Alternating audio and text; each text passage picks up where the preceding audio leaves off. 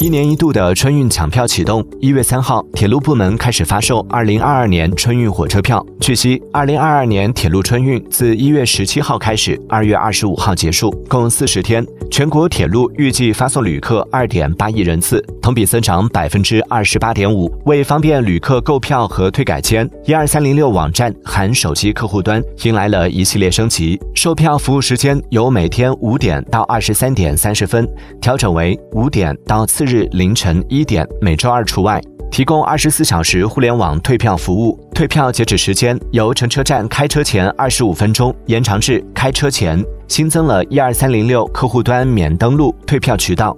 此外，原来仅可在票面发站办理开车后车票改签业务，现在增设了网上办理渠道。同时，在自助售票终端新增了电子客票改签功能，将候补购票最晚截止时间由开车前六小时调整为两小时，还为旅客提供乘车临时电子身份证明。